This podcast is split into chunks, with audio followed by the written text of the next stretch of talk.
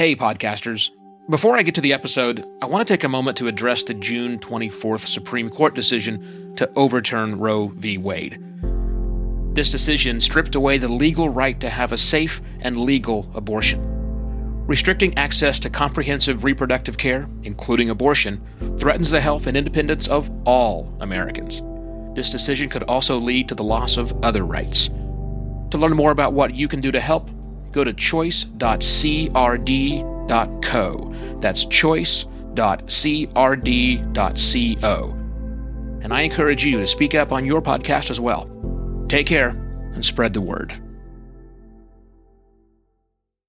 To make a podcast accessible to those with hearing loss, you need to make some adjustments. Nothing crazy, but re examining the equipment and your environment is probably worth the effort.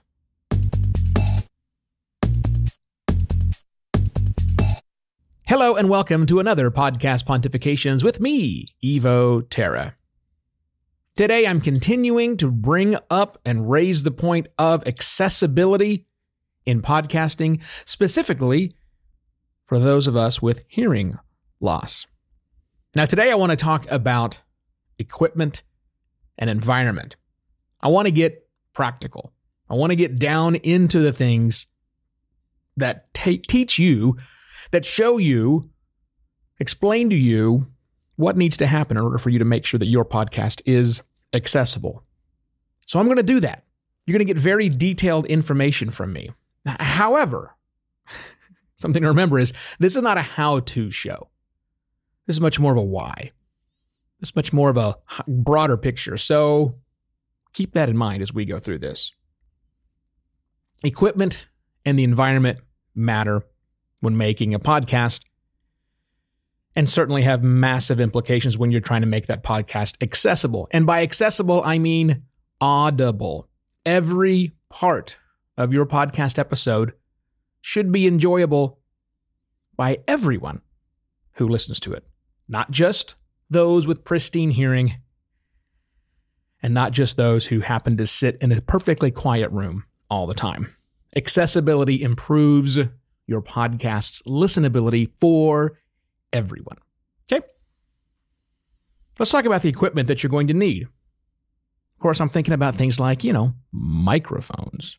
Microphone's job is to pick up the sounds you are recording. So you're probably wondering, all right, Evo, you're going to tell me right now, what's the microphone I should get to make sure my podcast is accessible? Well, I'm going to disappoint you because I'm not here with that kind of a recommendation. Look, the right microphone is the right microphone. I've always said previously that the right microphone for you to get started in podcasting is the one that you own. And then as you go further and further up the chain, you might gravitate to a higher quality microphone all the time. That's great. That's fine. But I don't have a, set, a set recommendation for in which microphone it is because it's not just a microphone. Every microphone is different to every person's voice. What works for you may not work for me, and vice versa. More importantly, the microphone that works for me sitting here stationary in my studio, used by a person who's been trained never to go off axis, means I can get away with a lot. Last week, when I recorded the little mini series from Podcast Movement, I used a $30 microphone and it sounded very good. Well, it sounded pretty good. I mean, I, I picked out some some things I didn't like about it, but it sounded pretty good because I can stay on axis.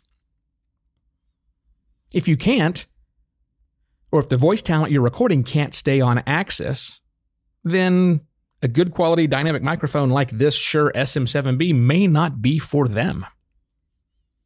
You might even consider a headset microphone for them, and I never recommend headset mics. However, if you're a, someone who likes to get off axis, move their head around a lot when they talk, then they, the right microphone will work better in that particular environment. Also, if you're buying super high end, crazy condenser microphones and you're recording in hotel rooms, stop. To pick up a lot of ambient noise and stuff. Find the right microphone for the right use case. That is always the answer because it depends on the environment. It depends on the voice going into it and what's around that particular person. Let me illustrate that. I once knew a bass player who looked a lot like me. He wasn't very good, but he managed to get himself into kind of a semi pro band. They made a couple of records, they got a couple of gigs, and this guy fancied himself a gear person. So he continued to buy new guitars, different setups, never was quite happy with the sound. So finally, he took one of his guitars, his first guitar, his four string guitar, into the shop, said, Man, I want this thing tricked out. I want new strings. I want new pickups. I want everything redone on this. I'm thinking about actually refretting the board. Took it to the tech, and the tech said, This guitar is warped. The neck is completely whacked out of shape.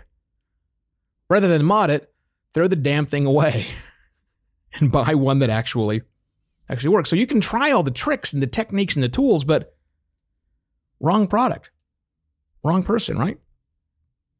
Same thing goes for your equipment you use to capture the sound, not just the microphone, but the recording interface itself, the DAW, digital audio workstation that we're using. If you're using free or cheap DAW, you can do a lot with a free or a cheap DAW to a certain point. But when you start trying to layer in lots of voices, multiple microphones, removing noises in the room, or just generally trying to produce a good quality product, you're going to run into the limitations of that product. Because products that are free or cheap, well, again, I know people who can do amazing things with free and cheap software. But free and cheap free and cheap software are designed to get you to use it, not get you to use it correctly.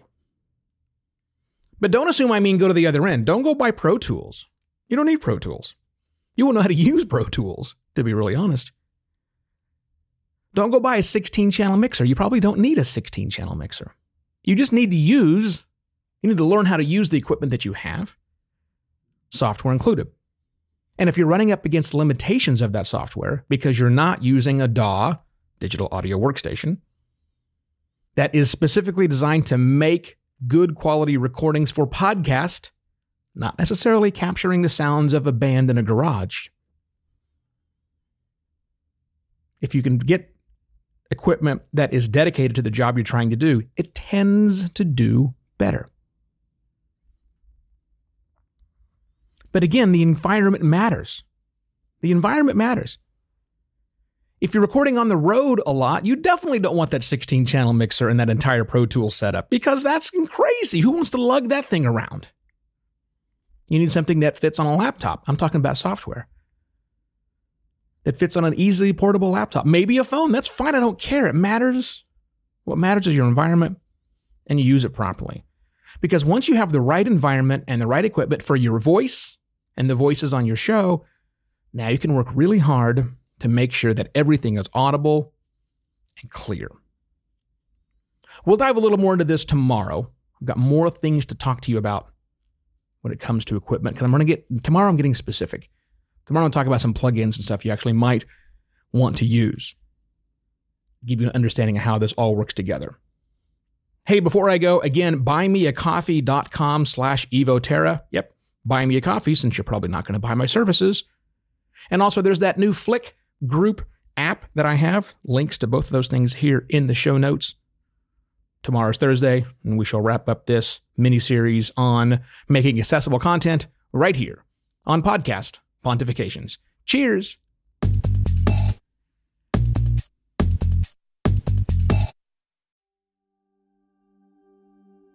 While Americans overwhelmingly support the right of an individual to make their own decisions about abortion, unfortunately, that right is no longer protected everywhere in the U.S.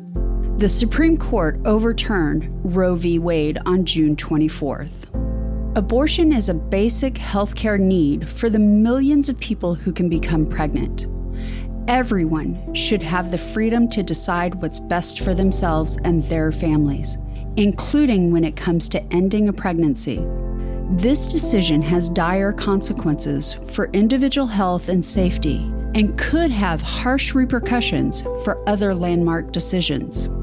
Restricting access to comprehensive reproductive care, including abortion, threatens the health and independence of all Americans.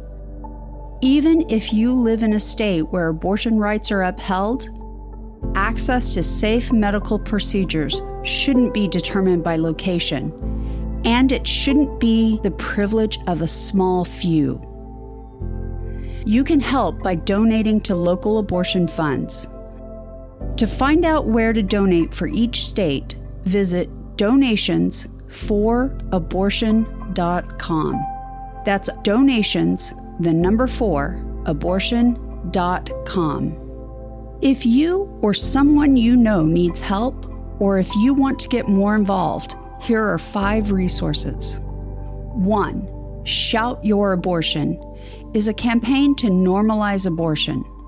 Two, don't Ban Equality is a campaign for companies to take a stand against abortion restrictions. 3. Abortion.cafe has information about where to find clinics. 4. PlanCpills.org provides early at home abortion pills that you can keep in your medicine cabinet. And 5.